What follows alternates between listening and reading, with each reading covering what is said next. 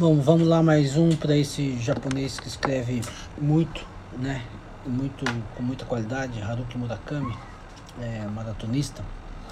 É, ele tem a técnica que eu já registrei aqui, que ele escreve primeiro em inglês para traduzir para japonês, porque aí a, a escrita fica bem mais simples, mas bem mais objetiva.